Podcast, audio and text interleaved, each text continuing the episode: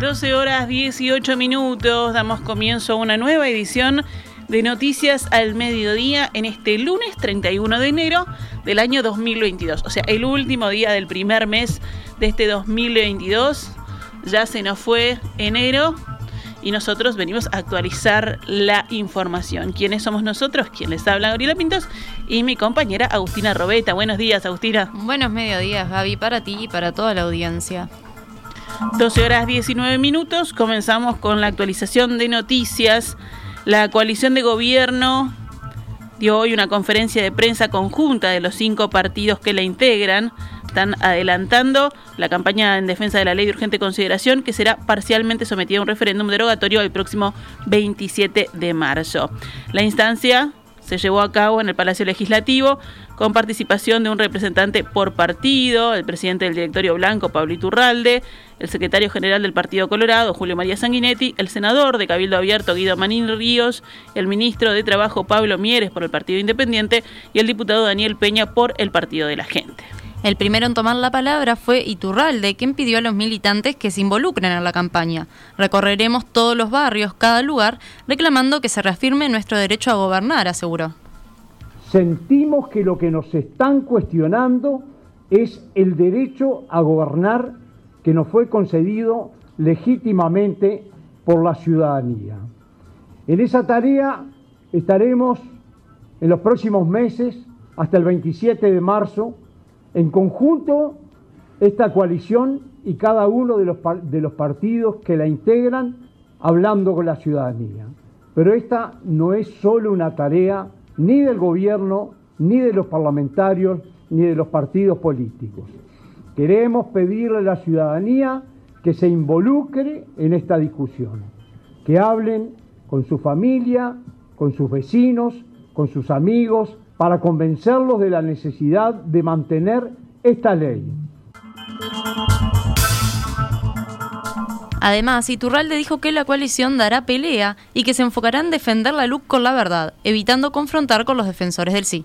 Por su parte, el secretario general del Partido Colorado, Sanguinetti, pidió a la ciudadanía que se involucre, actúe y razone más allá de los embanderamientos políticos. Explicó que la instancia del referéndum es una oportunidad para dialogar, no para entrar en batallas con los defensores del no.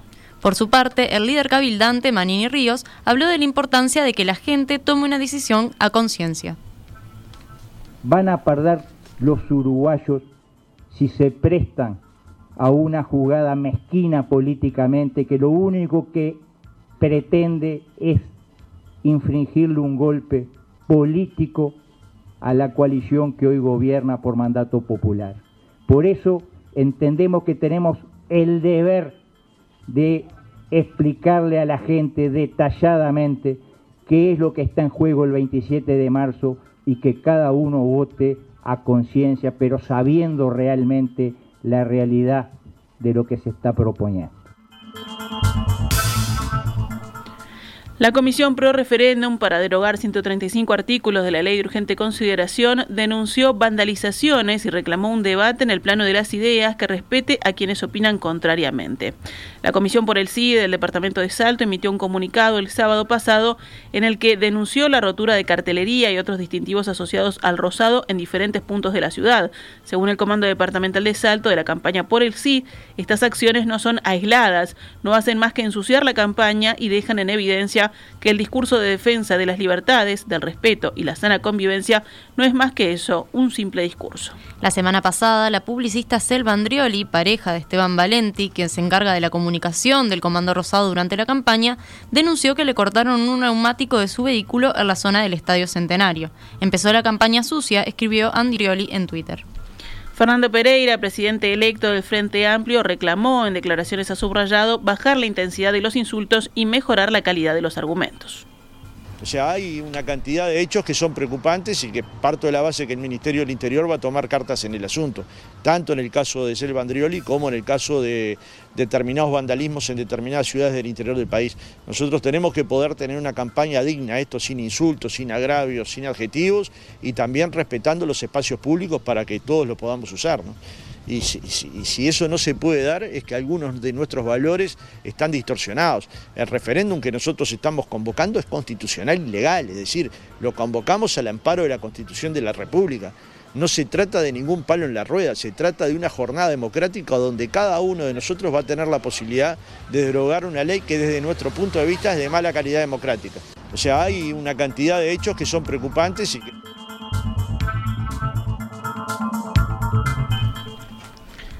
El futbolista Nicolás Schiapacase, quien estaba negociando su continuidad en Peñarol, fue imputado el viernes por los delitos de tráfico interno de armas y municiones, receptación y porte de armas de fuego en lugares públicos. El jugador había sido detenido cuando viajaba en un auto como acompañante camino Maldonado, portando una pistola Smith Wesson de calibre 9 milímetros, denunciada como robada con cargador y ocho proyectiles en su interior. El arresto fue efectuado en un control policial instalado en la ruta interbalnearia con motivo del partido clásico que se jugaría horas más tarde, ese mismo día, en la ciudad de Maldonado. La investigación de la fiscal Carolina Dean incautó el celular del futbolista, donde encontró imágenes de Esquiapacase con la pistola en partidos de fútbol y realizando pintadas relativas a Peñarol. La investigación detectó que, en por lo menos tres oportunidades, el imputado adquirió armas de fuego sin la autorización correspondiente. La fiscal narró que el jugador intercambió y negoció esas armas con hinchas de Peñarol. Surge conversación donde el imputado le envía dos fotografías de dos pistolas semiautomáticas, una marca Glock y la otra Brownie, y el imputado le dice, me la quiere vender un conocido milico amigo de mamá, me la deja a mil creo. El contacto luego le pregunta si la, compró y el imputado le manda foto del arma Glock diciéndole que sí, a 1200, que es, la, que es re livianita. El 13 de octubre el imputado envía nuevamente imagen de dicha pistola y le dice que se agarre la gallina. Envía fotos de la referida pistola y le dice que se agarre la gallina. La fiscal ahora continuará la investigación para determinar la identidad de los hinchas que negociaron las armas con el jugador. También se investigará si hay policías involucrados en la venta de las armas, ya que existen varios mensajes del celular del jugador en los que se señala que el armamento fue ofrecido por agentes del Ministerio del Interior. La fiscal DIN también sostuvo que indagará el ingreso de la madre del futbolista sobre la hora 20 del pasado miércoles al edificio donde vive Schiapacase. No habían pasado más de dos horas de que Schiapacase estaba detenido y la madre con dos personas fue al departamento y forzando la puerta se retiró con dos bolsos del lugar, afirmó DIN en la audiencia. Esta mañana, en diálogo con En Perspectiva, el presidente de la Asociación Uruguaya de Fútbol, Ignacio Alonso, habló sobre el caso del futbolista y afirmó que se trata de un caso aislado, aunque eso no quita que deberán trabajar para mitigar que estos actos se repitan. Bueno, entiendo que es una actitud y un hecho individual, aislado, que no tiene otras otros casos similares dentro del ámbito de los futbolistas uruguayos. Eh, en principio, la investigación podrá determinar si en este caso eh, había algún otro tipo eh, de, vinculación en, esta barra, pero de acuerdo a lo que nosotros conocemos y al trabajo que, que realiza la mutual en cuanto a la elevación de la, de la conciencia de los futbolistas, nosotros creemos que se dan en una, situación absolutamente aislada.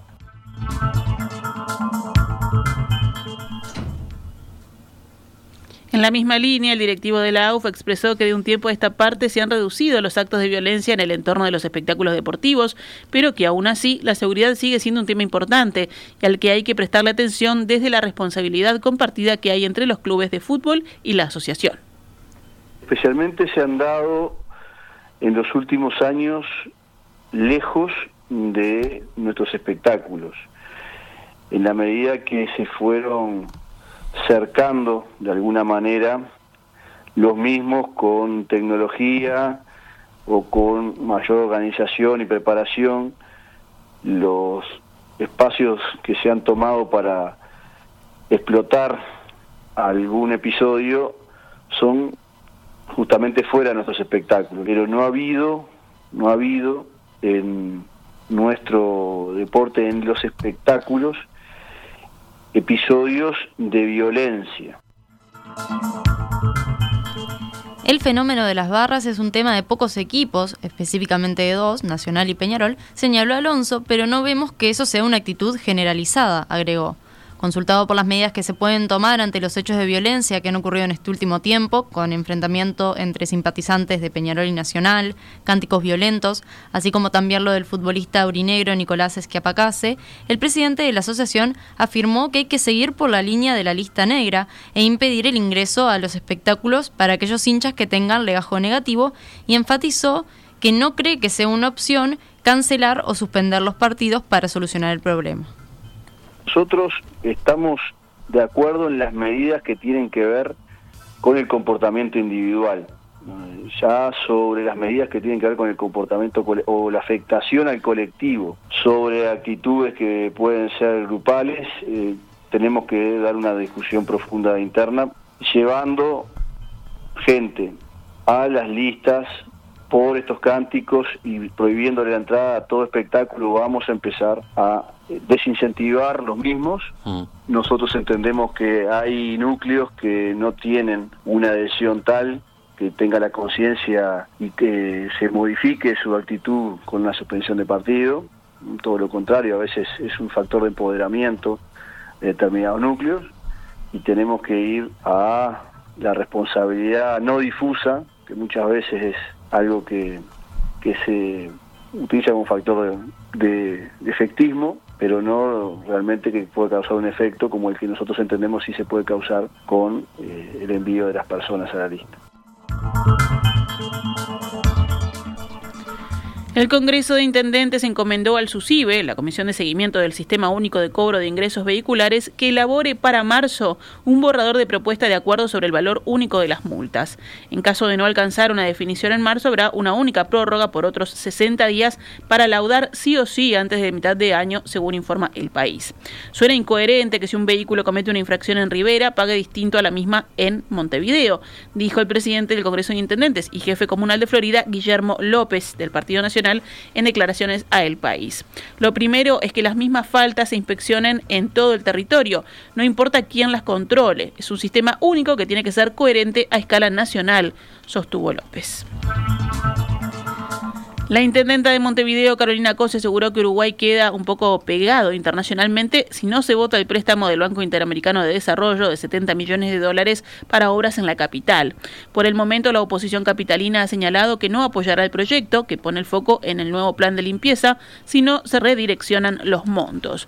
Me reuní con el presidente para decirle, me parece que Uruguay no queda bien parado. Este no es el Uruguay que todos queremos, que venimos viviendo, expresó la intendenta en diálogo con M24.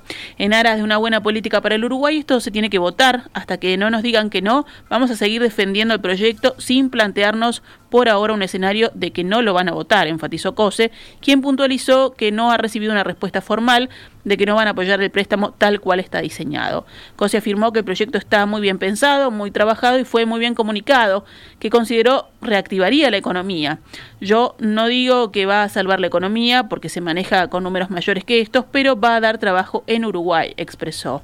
Además hizo un guiño a los colorados para llegar a los 21 votos necesarios para aprobar el préstamo, ya que actualmente solo cuentan con 18 votos. Quiero ser optimista con respecto al ánimo democrático del Uruguay, al ánimo ballista, de construir, de discutir, pero sentarse en una mesa a trabajar. Esto no es una competencia deportiva, esto no es a ver quién gana. Los que tienen que ganar acá son los montevideanos, dijo la intendenta.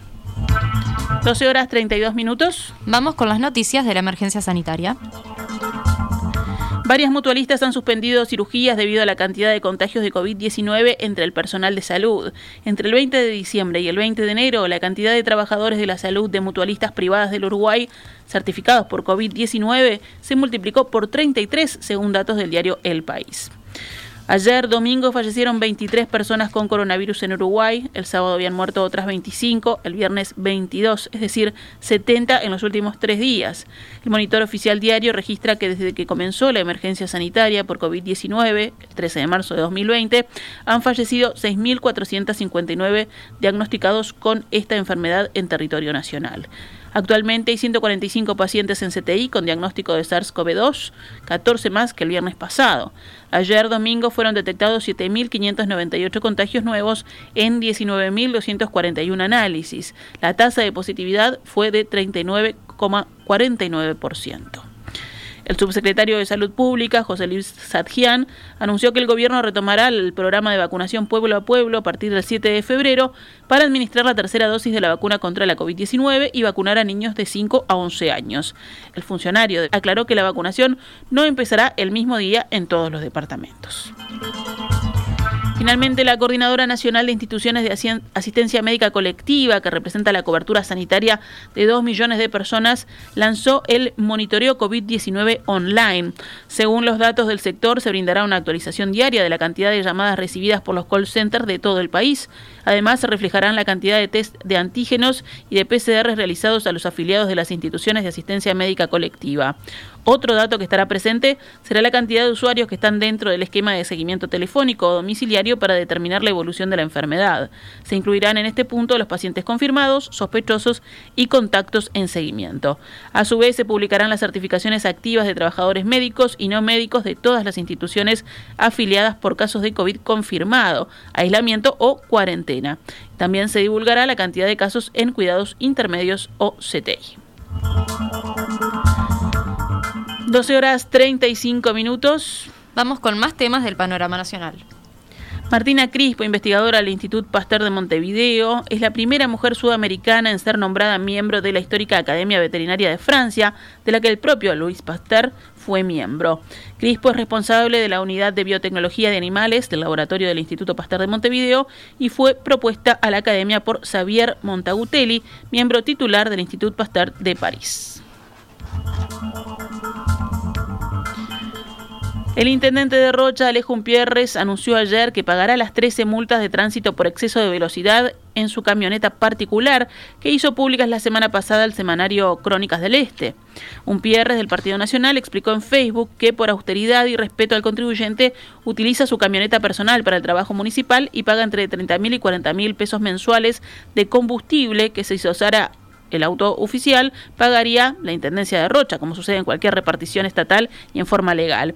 Pago la patente, los cambios de cubiertas y de aceite y todo es perfecto para realizar el trabajo público.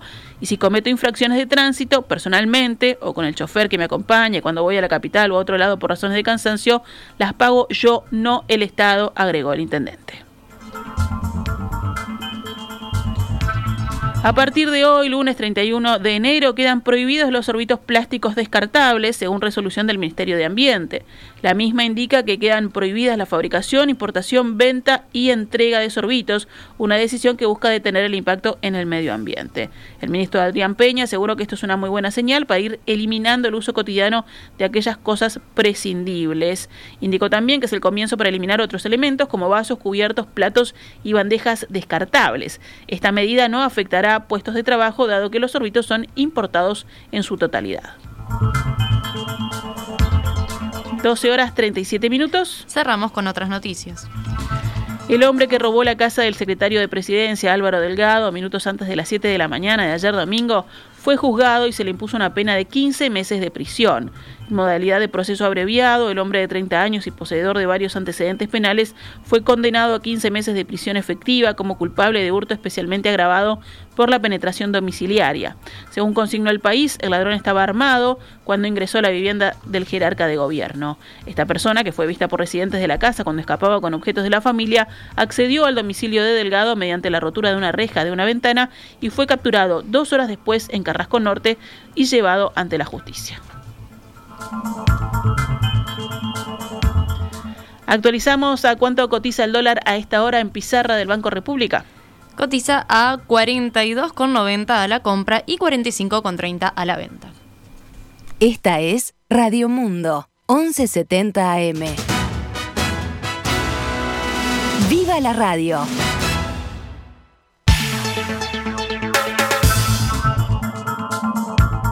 12 horas 40 minutos, continuamos en Noticias al Mediodía, vamos con la recorrida por el panorama internacional. Rusia acusó esta mañana a las autoridades británicas de preparar un ataque a sus empresas por su intención de imponer sanciones a causa de la crisis de Ucrania. En este caso se trata de un ataque abierto a las empresas rusas, dijo a la prensa el portavoz del Kremlin, Dmitry Peskov, que prometió represalias si fuera necesario. La ministra de Exteriores británica, Liz Truss, que tiene previsto visitar Ucrania y después Moscú, anunció ayer que el Reino Unido podría endurecer las sanciones contra Rusia para que cualquier negocio de interés para el Kremlin y el régimen ruso pueda ser objeto de ellas. Los oligarcas de Putin y las empresas rusas implicadas en el apoyo al Estado ruso no tendrán dónde esconderse, dijo Truss. Peskov calificó las declaraciones de muy preocupante y acusó a las autoridades británicas de aumentar las tensiones en el continente europeo. En Estados Unidos, el presidente Joe Biden recibirá hoy al emir de Qatar en la Casa Blanca e intentará garantizar el respaldo energético para los aliados europeos en medio de temores de que Rusia reduzca sus exportaciones ante la crisis de Ucrania. El jeque será el primer líder de un estado del Golfo en visitar la Casa Blanca desde la llegada de Biden al poder y las conversaciones consolidarán el estatus del pequeño país como un actor internacional importante.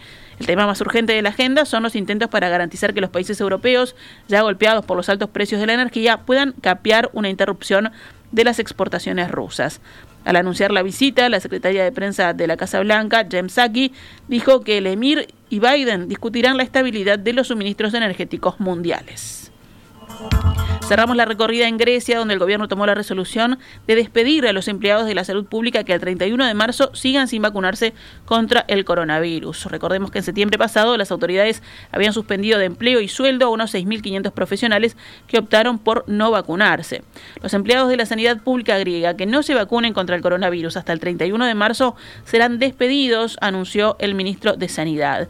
La decisión de despedir definitivamente a los sanitarios no vacunados, hayan o no pasado la enfermedad, llega en un periodo en el que se registra una media de 100 decesos diarios. Y ahora cerramos el panorama informativo cuando son las 12.42 con el panorama deportivo. Mañana la selección uruguaya recibirá a Venezuela a las 20 horas en el Estadio Centenario por la decimosexta fecha de las eliminatorias rumbo al Mundial de Qatar 2022. La Celeste llega con la imperiosa necesidad de sumar de a tres para seguir soñando con clasificar a la Copa del Mundo. Hasta el momento, las localidades correspondientes a las tribunas Olímpica y América se agotaron, incluyendo la Platea América, y solo hay disponibilidad para las cabeceras de Ámsterdam y Colombes a 490 pesos las entradas generales. Para los venezolanos está previsto el sector de la puerta 24 de la Tribuna América contra la Colombes a 1.500 pesos las entradas generales. Peñarol se consagró campeón de la Supercopa Uruguaya tras derrotar 1 a 0 Plaza Colonia anoche en el campus de Maldonado. El gol aurinegro llegó en contra a través de un rechazo del defensa Nicolás Ayala de destacada actuación a pesar de ese fallo tras un disparo de Ramón Arias. La jugada decisiva llegó en los últimos instantes del alargue de 30 minutos que tuvo el partido porque había finalizado 0 a 0 los 90 minutos reglamentarios y estaba a punto de tener que ser definido por penales. Wanderers venció 2 a 0 a River Plate por la Copa 90 años del fútbol profesional y jugará la final con Independiente Rivadavia de Argentina pasado mañana en el estadio Francini. Los goles del equipo de Daniel Carreño fueron anotados por Agustín Santurio y Leonardo Pais. Independiente Rivadavia se clasificó finalista tras vencer por penales a Gimnasia y Esgrima de Mendoza, Argentina. Y si hablamos de tenis, bueno, la noticia del fin de semana, el tenista español Rafael Nadal se convirtió ayer en el primer jugador de la historia en alcanzar 21 títulos del Grand Slam al vencer en la final del Abierto de Australia al ruso Daniel Medvedev por 2-6, 6-7, 6-4, 6-4 y 7-5 en 5 horas y 25 minutos de partido. El tenista de 35 años, nacido en las islas de Mallorca, logró este título luego de casi 6 meses apartado del circuito a causa, a causa de una lesión. Y finalizamos con básquetbol. Hoy habrá tres partidos por la liga que lidera Goes, Olivol Mundial Defensor Sporting a las 20 horas en Olivol, Peñarol Olimpia 21 a 15 en el Palacio Peñarol y Capitol Urupán en cancha de Capitol a las 21 15.